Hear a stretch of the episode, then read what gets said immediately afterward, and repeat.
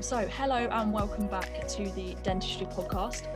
I'm Gabby Bissett, and I'm really excited today because I have two people with me, which is not something I'm used to. So we've got Kat Edney and Lauren Long, who are both dental therapists. I'm really excited about today, actually, because I haven't spoken to many dental therapists, and I think the topic we are talking about is very relevant and needed. So both of you obviously are very passionate about dental therapy and dental therapists being part of the team. And Kat, I know you said, you know, you're very big on this sort of holistic approach to dentistry. I was wondering if you could maybe tell us a little bit more about that. Well, I think for me, a holistic approach it's in the standards for a start. So it's something that we all should be doing. But it's about getting to know your patient and treating them according to their lifestyle. So not just their mouth, but also their wants, their needs, and not just a whole body approach, but also a whole person approach. Like if they're a new mother struggling to get time for themselves, or if they're a taxi driver who doesn't have a 9-to-5 job, then we're going to need to treat them differently and work out how we can fit their routines into their lifestyle, how we can best serve them. I think the goal for the dental profession is really long-lasting stability. And I do believe that if you start at those grassroots of finding out about the individual and then tailoring all your information, all your advice, all their treatment to what they need, then that's the key to preventative care. Yeah. And Lauren, is this something that you sort of operate along these lines as well? Yeah, absolutely. I know myself and Kat have spoken about this quite a lot, actually. I tend to try and treat my patients like that as well. You know, I think finding out from the very start what their goals, motivations, needs are for their own care. You know, I think gone are the days of, you know, everyone gets the same set kind of, you know, even in kind of perio care, things like that, you know, kind of set appointment lengths, set kind of protocols for care. I know Kat and myself, again, have spoken a lot about kind of protocols and things like that. And it's tailoring it to the individual is key nowadays, I think, you know, because then you're engaging them more, as I say, you're building rapport with them, and you're more likely to get a good treatment outcome in the end. Do you think this approach has been sort of hammered home more as a result of the pandemic? Because obviously there's now this huge backlog of patients, and people have been at home more, and I think a lot of studies have showed that people are snacking. So I mean, how have you both been finding work during this time? I don't know about you, Lauren, but I know that the research is saying that this has been a problem, people snacking more, and we need to look at people's sort of home lives a lot more and in more depth. But I feel like a lot of dental practices are lagging behind on that sort of point. And so there's going to be a bit of a gap, a void, where some patients just aren't getting that help. And we will see a lot more patients with a lot more caries because we haven't really caught up. So yeah, I really think that patients need that conversation again. Quite often you'll find that a new patient to a practice will have that conversation about lifestyle, social history, dental history, but then that will be the only time they have that conversation. And we all know that people's lives change, and everyone's life has changed during this pandemic. So we all need to reignite those conversations. Yeah, absolutely. And even a lot of my existing patients, you know, if I've maybe not seen them now for a year and a half and they're only just coming back, you know, you do notice a big change in people. And I am having those conversations with them, you know, kind of a lot of them are now kind of working from home, which has then, you know, has led to more snacking. A lot of them have admitted as well that they have actually been worse with their oral care because they're literally just kind of, you know, they have not as much motivation for life as they did. You know, they're literally just kind of rolling out of bed, going to sit at their desk in their living room, and they're maybe forgetting to brush their teeth or to floss. And you know, it's just having those conversations with them again to see how you can engage them to get them back into their routine. And you know, I have seen a few people now that, you know, I've now seen for a couple of visits since the lockdown, and they are, you know, they're getting back into it and saying that, you know, they feel so much better for doing it. But it's easy just to slip out of routine, isn't it, when things have changed so much? Yeah, absolutely. I mean, obviously you guys are having these conversations, and you're very passionate about dental teams having these conversations, but what outside of sort of the therapy side of things, how can dentists, dental nurses, even receptionists also contribute to this approach? Because I think some people might have questions on how to go about this, and they might sort of say, well, we haven't got enough time, you know, they're trying to deal with this backlog and they're having to get people in and then get them out again quickly.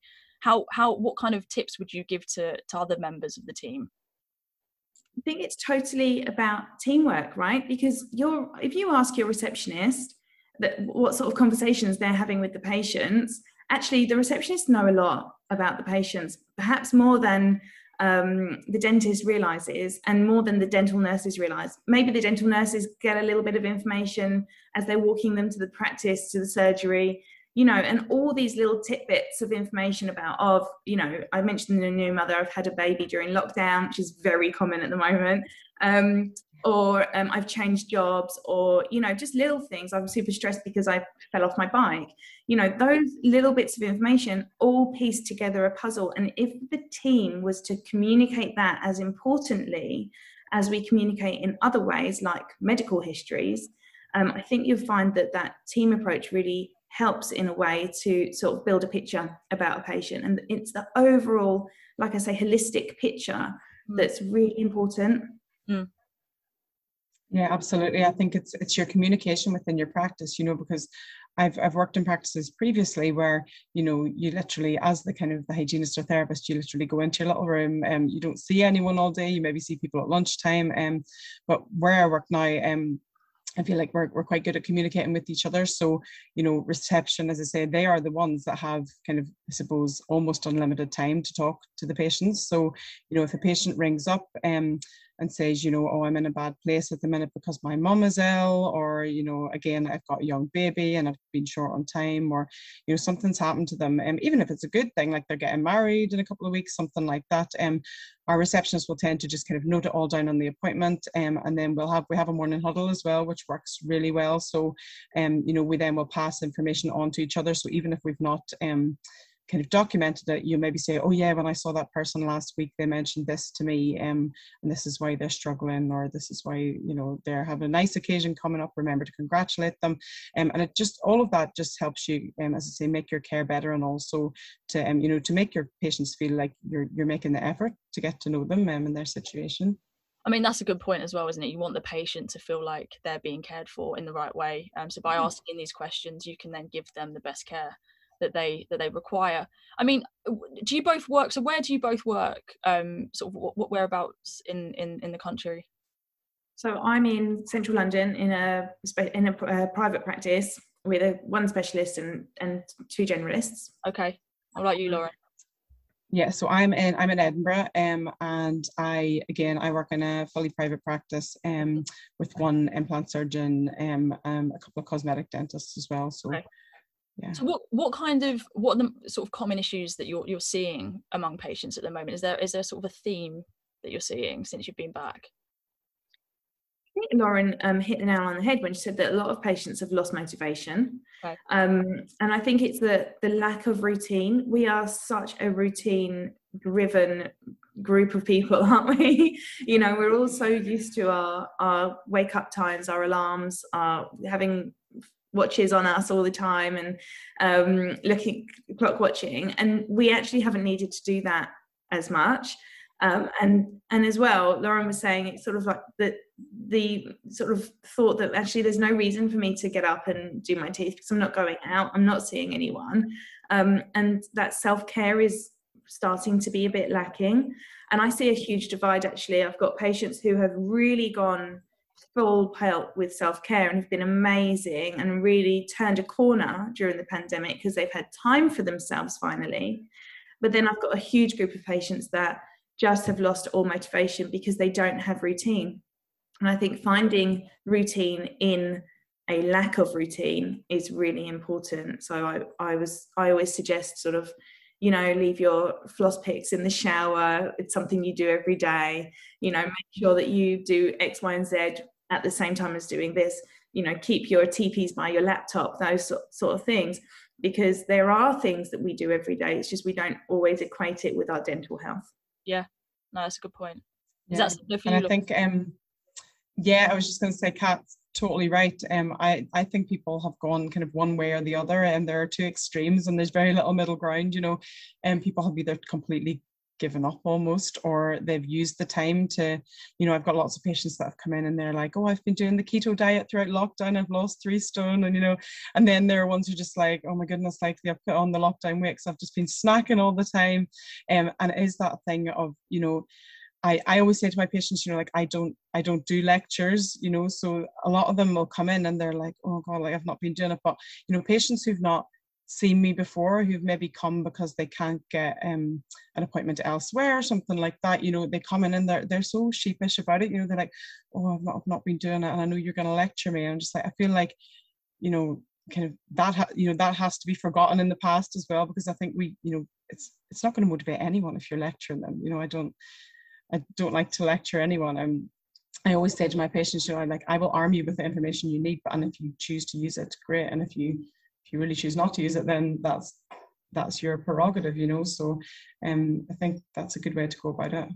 I think as well, because of the pandemic, everyone's just been coping with it as you know, the best they can, and that's what manifests itself differently. So like you said, Lauren, some people might be going out and really sort of motivated to maybe exercise or cut back on sort of unhealthy eating, whereas other people are just, you know, doing anything they can to make themselves sort of feel comforted during this time. So, I mean, obviously you're both very passionate about having therapists in the team. And when people look to recruit therapists, obviously I can imagine they're looking at sort of how is it going to benefit the patients, but also, you know, we can't ignore the fact that they're going to be thinking, how is it going to benefit me financially as well? So, I mean, those two things aren't mutually exclusive. Obviously they feed into each other, but I mean, what would you say are the benefits of having a therapist on board? No, I find this really interesting because when I was a child, I don't know about you both, but when I visited the dentist all those years ago, it was one dentist, a dental nurse, and actually for our practice, the dental nurse was also the receptionist. And it was this idea of like a one-man band situation. And I really feel like we haven't moved away from that model. What we have is lots and lots and lots of one-man bands, dentist, nurse, dentist, nurse, dentist, nurse, all under one practice roof or one practice umbrella. And so those dentists are in isolation seeing patients, it's their list, and they're not maximising their profits by doing treatments that they possibly don't need to be doing themselves. When you add a therapist into the mix, what you've got is a therapist taking away the low profit treatments from that dentist and freeing up time in their diary for them to do what they want to be doing. And when you add a therapist into the mix with lots of associate dentists or specialist dentists, a bit like you've got, Lauren, your therapist is taking the small bits of treatment for themselves. They're doing those treatments. They are usually taking a lower percentage as well than a dental associate would take. So the practice benefits, but also you can direct those patients to the correct clinician for them. So I mentioned earlier, I work with an oral surgeon who places implants. He's incredible. It's his favourite thing to do. He loves doing that. I've got another associate dentist who's got a special interest in endo. I'm really impressed by his crowns and his endo and his onlays. He's really amazing. And then another generous dentist that really loves ortho. She's amazing at ortho and she's got a real interest in that.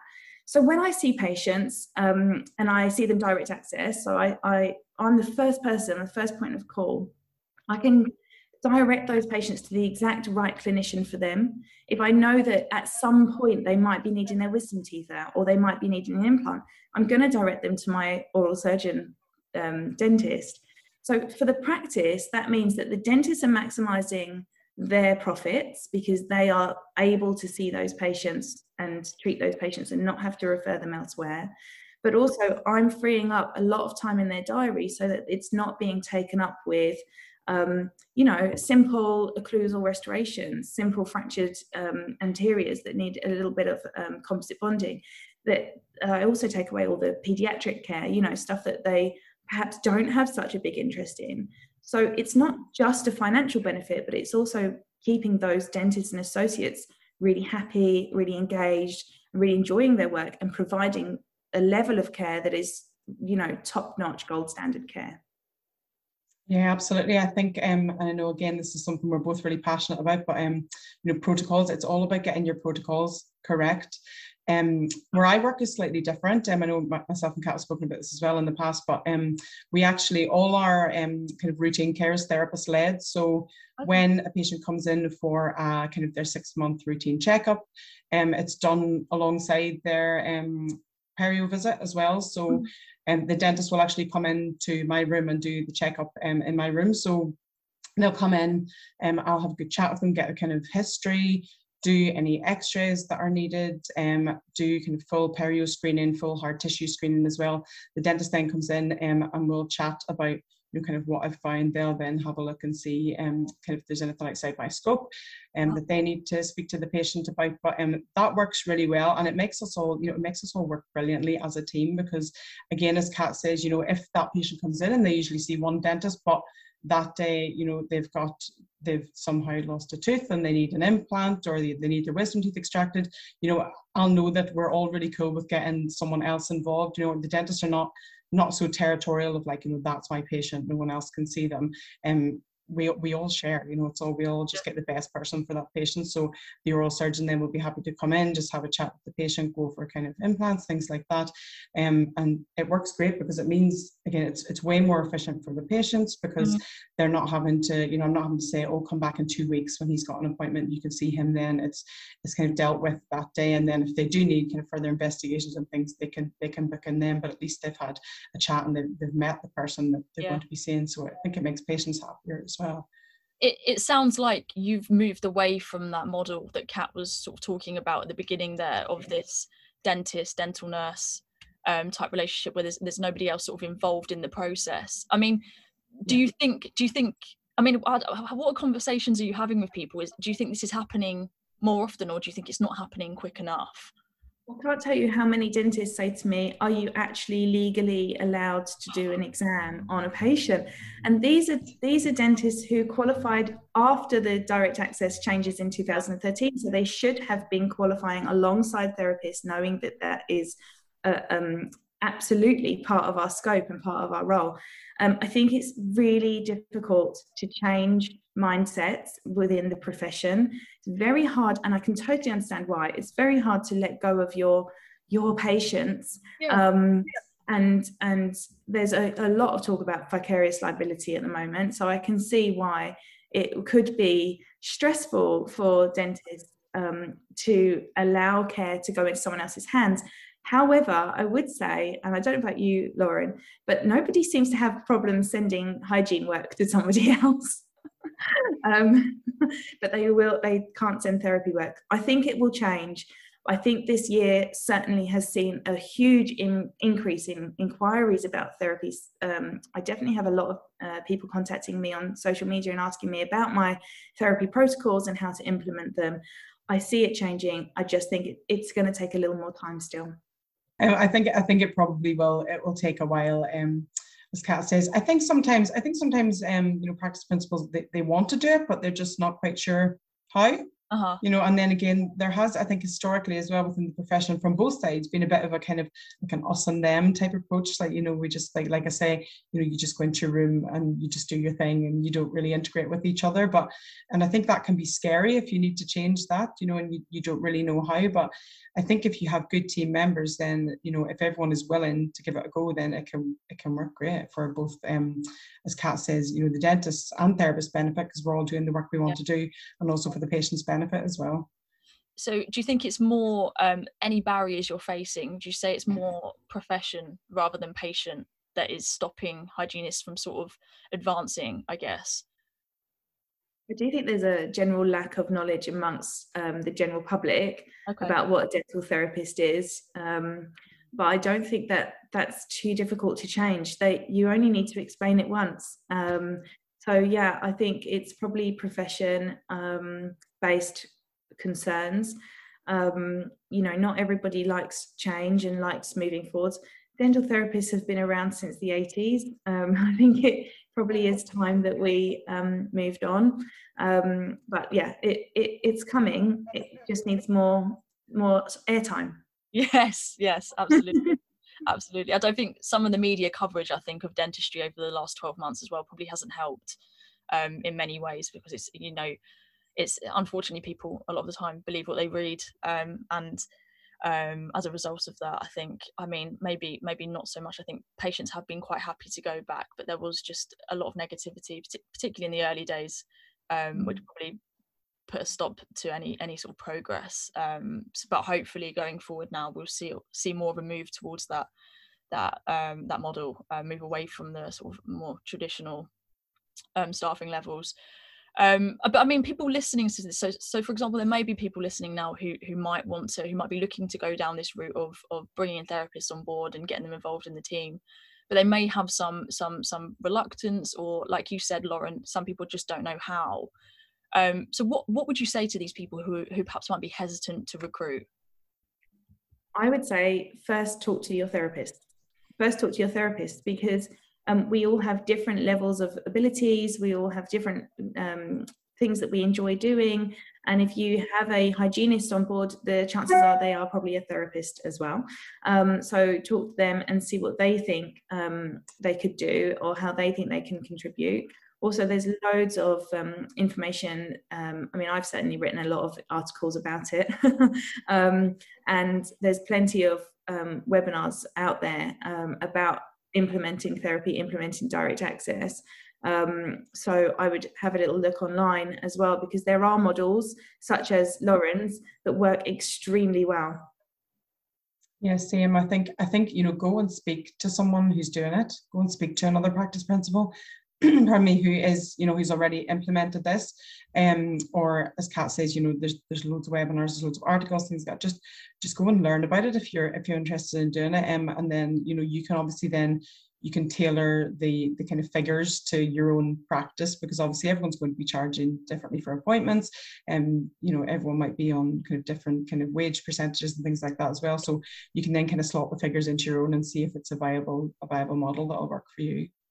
I think things like this as well, that we're having these conversations, and if people can listen and it can answer the questions that they might have, I think that's important. I know you both said it's about changing mindset, and that can take a while, particularly with in dentistry, I guess, you know, you it's difficult to change something, particularly if you're of maybe the older generation, not necessarily, but you're used to throughout your whole career doing things a certain way. To then change that up, it can be quite difficult. But I did promise you two before we started this that I wasn't going to chuck any surprise questions at you. This isn't a surprise question that's going to throw you off, hopefully, but I forgot to tack it on to the end that I sent of the list that I sent to you. But I try to move away from dentistry at the end of these podcasts and just finish off with something a little bit more, yeah, maybe lighthearted is the word. But if you two weren't working within dentistry, what do you reckon you would be working in? Well, definitely for me, I think it would be something artistic. Okay. I went into dentistry because I loved science, but I also loved art, and I didn't know how else to combine the two. Well, we just renovated our house. I loved that. Loved doing interior design. And I've also worked with photographers before who photograph houses. Uh-huh. So I think I would probably do something artistic to do with interiors or architecture, something like that. Okay. How was it stressful? Do you know, it wasn't stressful in the slightest. I actually loved every minute of planning where plug sockets go, and making specific decisions on tiles and stuff like that. I just feel like I'm a good decision maker. Okay. While everyone else around me was possibly losing their head slightly. I was going to say that. I've heard someone say they enjoyed every second of a house renovation. That's a first. It was actually really liberating, and I can't wait to do it again. I just need to persuade my husband to sell the house, and then we'll do it all over again. Wow. Okay. I admire your patience. That takes a certain type of person, I think, to enjoy that. What about you, Lauren? What would you do? Yes, see, I am not artistic in any way at all. I am more like, I'm a logical minded person. So I've thought about this recently, actually, just not because I want to leave dentistry, just because there's been a lot of chat about people leaving dentistry. And I was just like, oh, what would I do? I have my always kind of like secondary goal other than dentistry was to be a paramedic, actually. So I think I'd still be doing something that kind of, you know, caring for patients. And I just love science. I'm just a total science nerd. Like, I just love science. I just love learning about science and medicine and all that. So yeah, I'd probably be doing something like that, I would imagine. Although I think dentistry has much more sociable hours than being a paramedic. Yeah. So yeah, there is an advantage. Absolutely. So thank you both so much for giving up your time today. I've really enjoyed this conversation. I think there's a lot of things here that people can take away and consider and then hopefully apply going forward. Thank you so much for having us. Yeah, thank you.